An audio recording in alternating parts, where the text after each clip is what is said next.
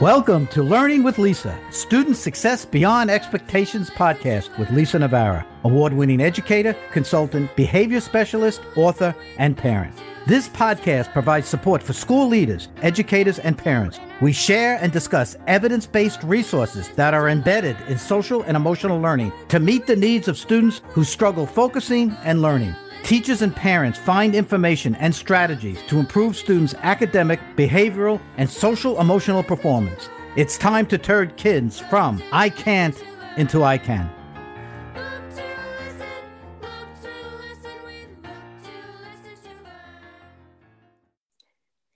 Hello, and welcome to the Student Success Beyond Expectations podcast.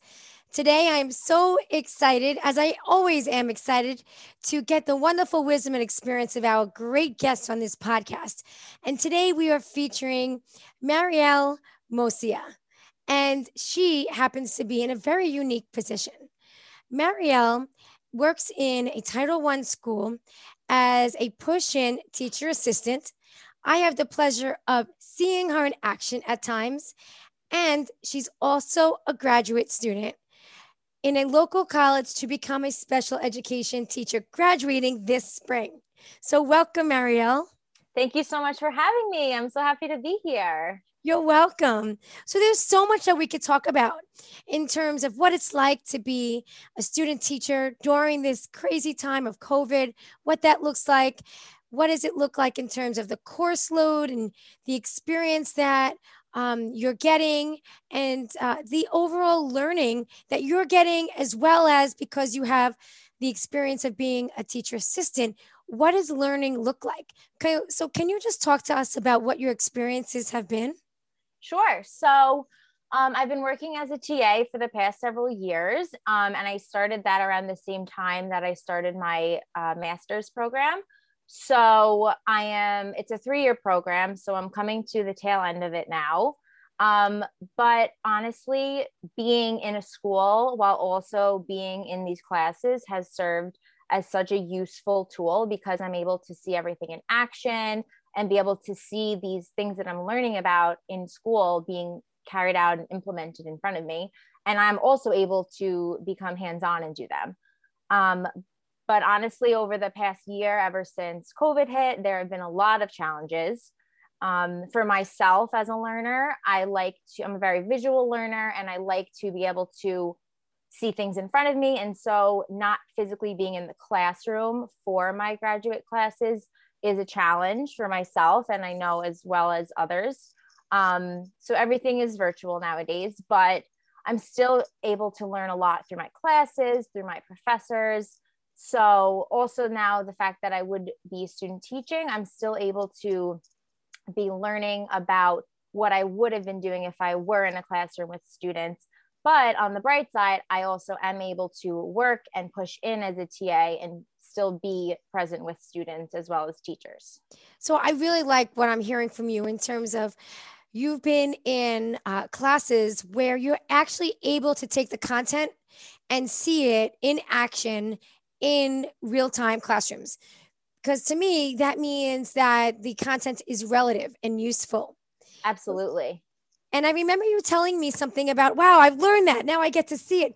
Can you tell us what some of that information might be that you find so important that colleges teach um, in their teacher prep courses at, to make it really uh, applicable to today and, and learning? Sure. So a lot the first thing that comes to mind for myself is all of the assessments and everything you need to learn.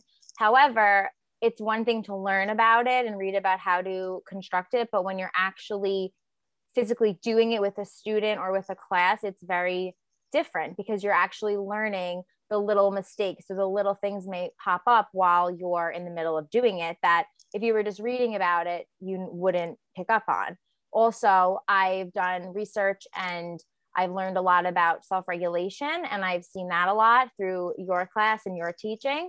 So that's wonderful to be able to see it in action in the classroom. So they've they've spoken about self-regulation in class.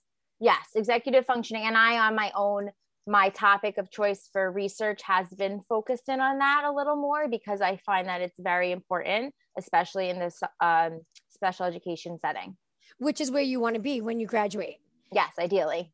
And and I commend you on that because really as an educator, that's what we need to do. We need to find the need that the students have and then educate us even more in the foundation that's been given to us. And that's what it sounds like you're you're beginning to do in terms of um, executive functioning and self-regulation. Absolutely. So, as a grad student, can you talk to us about maybe what you know about self regulation and what you are currently learning and what you see the importance is as of right now? Sure. So, in my opinion, I find that I haven't had to, I've seen it in action with you and with a bunch of students, but it works differently for every student in their particular case. Um, from students that I have been able to work on it with and focus on it with, I find that really honing in on what works best for them and what they respond to best and what may not work. If self talk works for one student, it may not work for another. Or if giving them that positive praise, that may work for one student and keep them motivated, while another, they may need something more for them to really stay focused. Great. Yes. I, and you're mentioning those cognitive skills that are absolutely imperative to teach children to self regulate, manage their thoughts, feelings, and actions. And have you seen um, some students be able to self regulate through self talk or using the praise? Yeah, absolutely. So I find that many it's it's so i find it's so important to use praise and you've also taught me that and it's so important to use the growth mindset rather than the fixed mindset because you really want to focus on being specific when using the praise and you're not uh, i think a lot of people forget sometimes and i've caught myself as well. And i know you've caught me doing it as well but it's easy to um, to praise on ability but you're supposed to be focusing on praising on effort rather than ability Fantastic. And the result is that we then support that growth mindset that you're talking about. Isn't it nice when we even talk with one another and we're complimenting one another? And, and it's not like, wow, you're so smart for doing that. It's more like, wow, I love the colors that you just added to your t-shirt you created on the Cricut right, exactly. like even something as small as you tried very hard on that instead of, oh, you got a 100. Like you need to focus on the effort that you're trying really hard or i can tell you studied very hard you want to focus on those specific actions so the student can go back and say when i worked really hard i was praised and i felt good after i put in all that effort and you just mentioned to me just before we started our podcast today about um, the "You're So Smart" uh, poster that I had, had shared the information with you. Can you talk to us about that? Sure. So I, you know, as an educator, you hear to always try to to praise the student. However, you're so smart or oh, great job. Like that's such an easy thing that comes second nature for us to say to a student. However, I always will remember saying, "Oh, saying to a student that was perfect." They may stop and say, "Wait a minute." and next time if i don't say that's perfect to them they may say well last time it was perfect. So what did i do differently that this isn't perfect quote unquote? And a lot of those things on that flyer that you showed me the you're so smart things saying instead of i appreciate how helpful helpful you were when you did this. So pointing out the actions and being specific about the actions the student takes i think really makes a huge difference. You know marielle i'm still growing every day too. And um, I've I've used that a lot. The um, it looks like this almost, but it says you're so smart on top. So I hung it out as a reminder for adults and to catch their eye in how we, um, you know, praise. But you know, um, apparently, one of the teachers from across the hall said, "Lisa, can I talk to you?" I said, "Sure." She goes, "Can you take that down?" I said, "Take it down." What's going on? It's something that's supposed to be positive. And she said, I have such emotional girls in fourth grade. They're taking it as if that paper is telling them to not say, I'm so smart. And so now I've updated it to say, instead of saying, You're so smart, good girl, good boy, try saying. And those try saying are some of those ones that we're talking about now. So, can you share with us some of the praises that maybe you find yourself beginning to use with students? Sure. Um, I've really, I like you have really improved on. I think that's good, especially if you were working one on one with a student that would may have been struggling on a specific, say, a part of a math task, and you see them growing and building. To say to focus in and say I'm that I'm acknowledging you're improving on this skill. I think that may stick out, and then they'll also gain more confidence, and they'll say, you know what, my hard work's paying off, and my teacher sees that.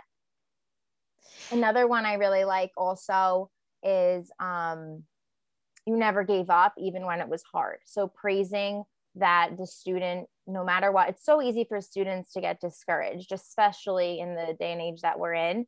And to really reinforce that, again, like I keep reiterating, that effort behind it, I think that's very important. So when you say discouraged in the day and age, now you've been a teacher assistant for how long? Uh, going on three years. Going on three years. So, do you see um, how COVID may have changed your role, and how has COVID, from your perception, impacted children's self concept? So, I used to be more so, um, I guess you could say hands on or working with a small group of students at once. However, now a lot of instruction has obviously been altered.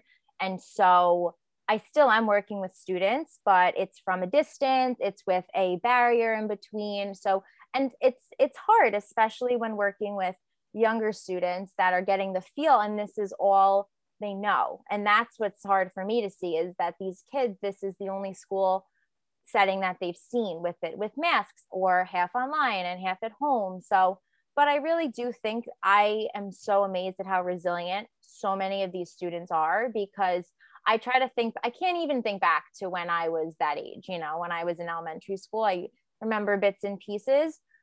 But to think of myself being learning from a computer, like I, it's hard for me now as an adult in my graduate school classes. Like I give, I think it's amazing how these students are able to learn and show up and still be progressing absolutely and they they do seem as though they are really wanting to be in person learning. Mm.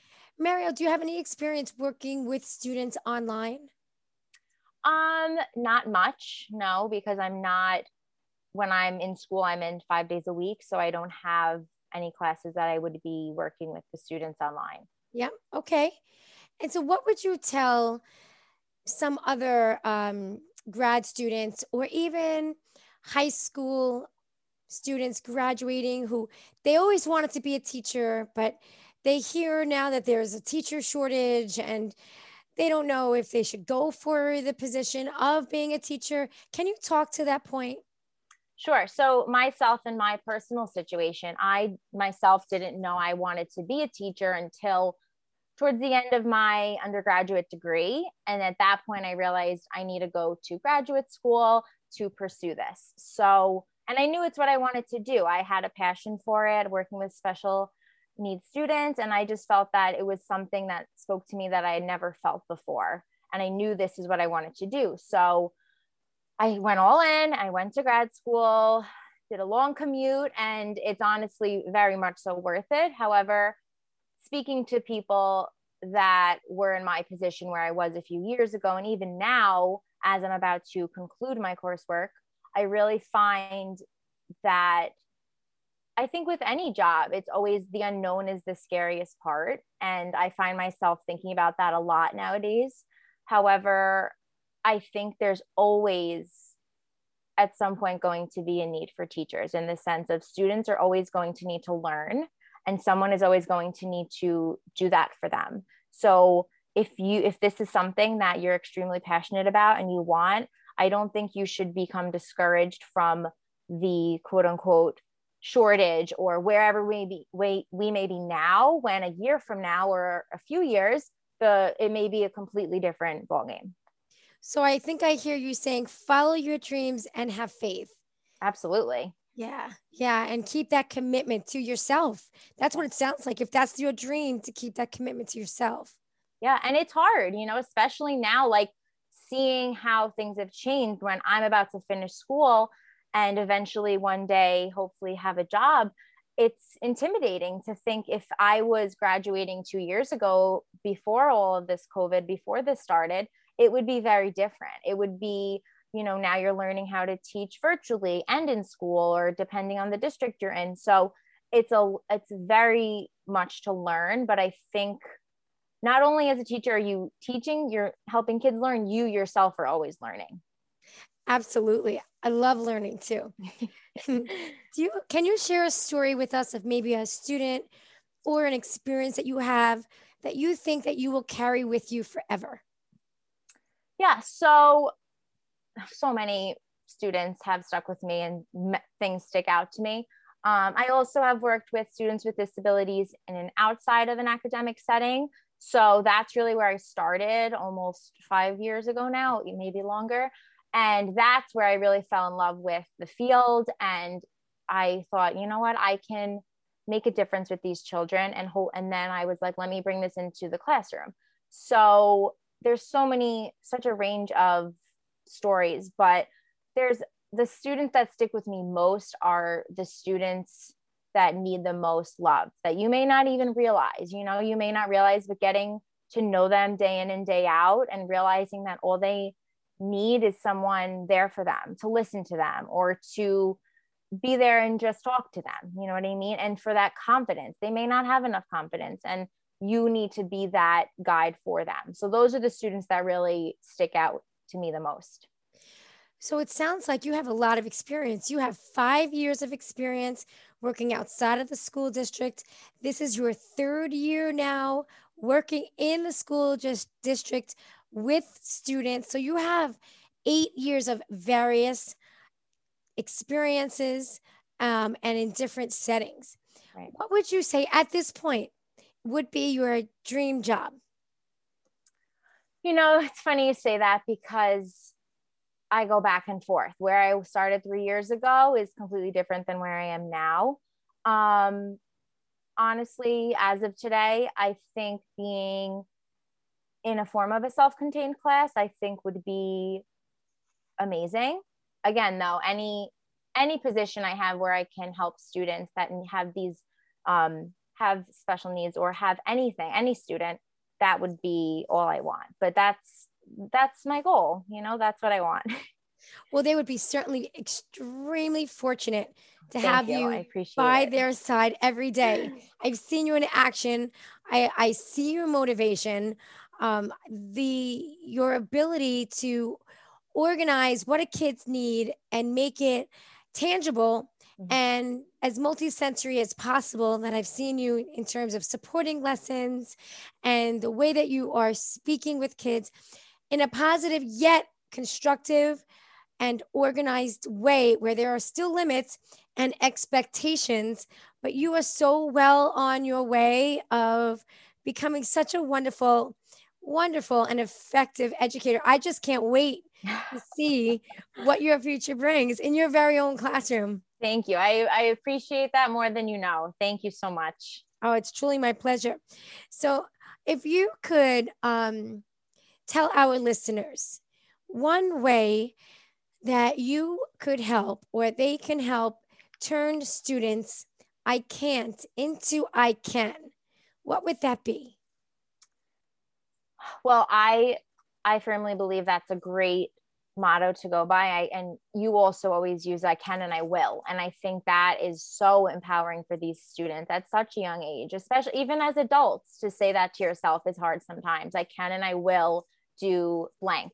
But for me, again, it goes back to that praise in the sense of building that confidence for them to say, I can't, turning I can't into I can. So saying, again not on the ability of even if they got a 100% or maybe they got two questions right. They still those two that they got right you need to say you know what? Great job. And you next time we're going to study more and we're keep going to keep launching and keep learning and you'll see the progress in time. The confidence will will boost. And it sounds like you're using um, some specific strategies there like the launching that you mentioned um, that's really cognitive engagement. Hmm. Right. So I know that when you have pushed into classrooms, you're looking for students to focus before they begin. So, can you um, explain how you've seen the times when um, they're not as focused as they could be compared to when they are focused in launching? Sure. So, it depends on the individual student, absolutely. But when the student is not focused and they may not be on task or they may not have in your learning to launch series they may not have those specific card their focus tool or whatever tool they may need to stay on task they are not fully engaged in the lesson and they may be zoning out and they may not be on the right question. Or even if you're saying their name they still may not be fully present. So really honing in and saying okay we need to look to listen to learn. We need to focus and like on the present task and really going on to each individual step because one step one student may be able to focus on see the whole worksheet and be able to focus. One student may look at one problem and you need to constantly be redirecting them onto that same problem. But again that that comes with it and that's just a part of what we do as educators so you're really talking about differentiating in getting children to, or really encouraging children to be able to focus so they can engage. And as you're speaking throughout this whole time, you're really, I, I love it because you're talking about differentiating. Not every child is the same. Right. And I think for myself, that is something that it's it's hard to as a teacher to you know it's easy to go in and say okay i'm going to teach this lesson and hopefully everyone gets it. Maybe a few students won't but it's so much more than that especially in special education because you need to differentiate that instruction. Like i said one student may understand it one student may completely not. So that aspect of differentiating has really taken me time and i know eventually I'm only going to be able to embed it more in my instruction because I've never had my own classroom. And I hope that when I do, I'll be able to grow and learn from each student. And every year I have a new class and things that work and things that don't work.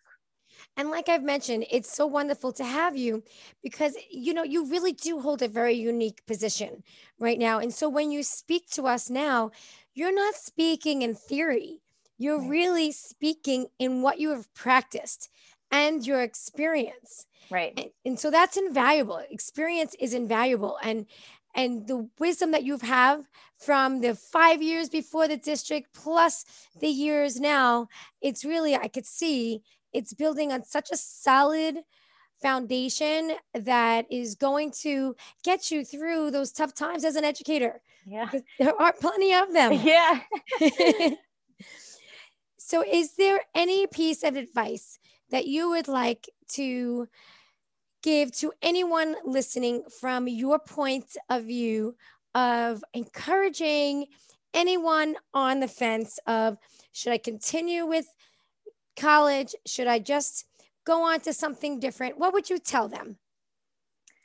That's a good question because like we were saying earlier, you may think you would like to do something and then you're in it and you're like, this isn't for me. And that happens. But I was lucky enough to enter into this field later on and say, this is definitely what I want. But I think for me, um, it's just exciting. And if you feel that you are excited about it, it, you should be able to see the potential and the possibilities that are coming in the field. And you may not see it now, you may not see it while you're in school, but as you progress and you get to the end, you're going to say oh this is real and you see you see the potential and that you can make a difference with our students and that's what keeps me inspired and motivated and i think for people just to try to hold on to that. Marielle i want to thank you so much for joining us today. I have to tell you I and I'm sure my listeners are so excited to hear more of your experience and where they lead you in the future. You have such a bright future ahead of you. And those children who are going to be your students, like I mentioned, are going to be in such wonderful, capable, and knowledgeable hands. Thank you so much. I want to remind all the student teachers out there, as well as the other educators and service providers, get involved. Get involved in your field. Um, I think I've mentioned to you as well, right? And to join the CEC, Council mm. for Exceptional Children, PDK, Special Education Connection. There's so many different organizations out there, and they're going to really um, provide you with current research and best practices to help you stay passionate like Marielle is and to help you stay inspired. And um, and it was funny, Marielle, when I mentioned the CEC to you, you had said that one of your college classes had uh, encouraged you to become a member as well. Yes. That was great. I love to hear that colleges are so on top of what we need today mm-hmm. as educators. And also to all of you listening out there, if you know any student teachers, any new teachers, please share with them this podcast. Share with them the information because we want everyone to understand that students need to feel successful. And that's the whole premise of this podcast student success beyond expectations. Thank you again, everybody, for joining. Thank you so much. You're welcome, Marielle. We're going to talk to you soon, okay? Thank you. Take care. Thank you for listening to the Student Success Beyond Expectations podcast, where school leaders, educators, and parents meet on behalf of children who struggle with learning. To bring workshops to your school or organization, contact Child Behavior Consulting and get started with resources available at childbehaviorconsulting.com Amazon, and teacherspayteachers.com for ready to use resources and children's books. If you enjoyed this podcast, remember to review, subscribe, share, and give us a shout out on social media.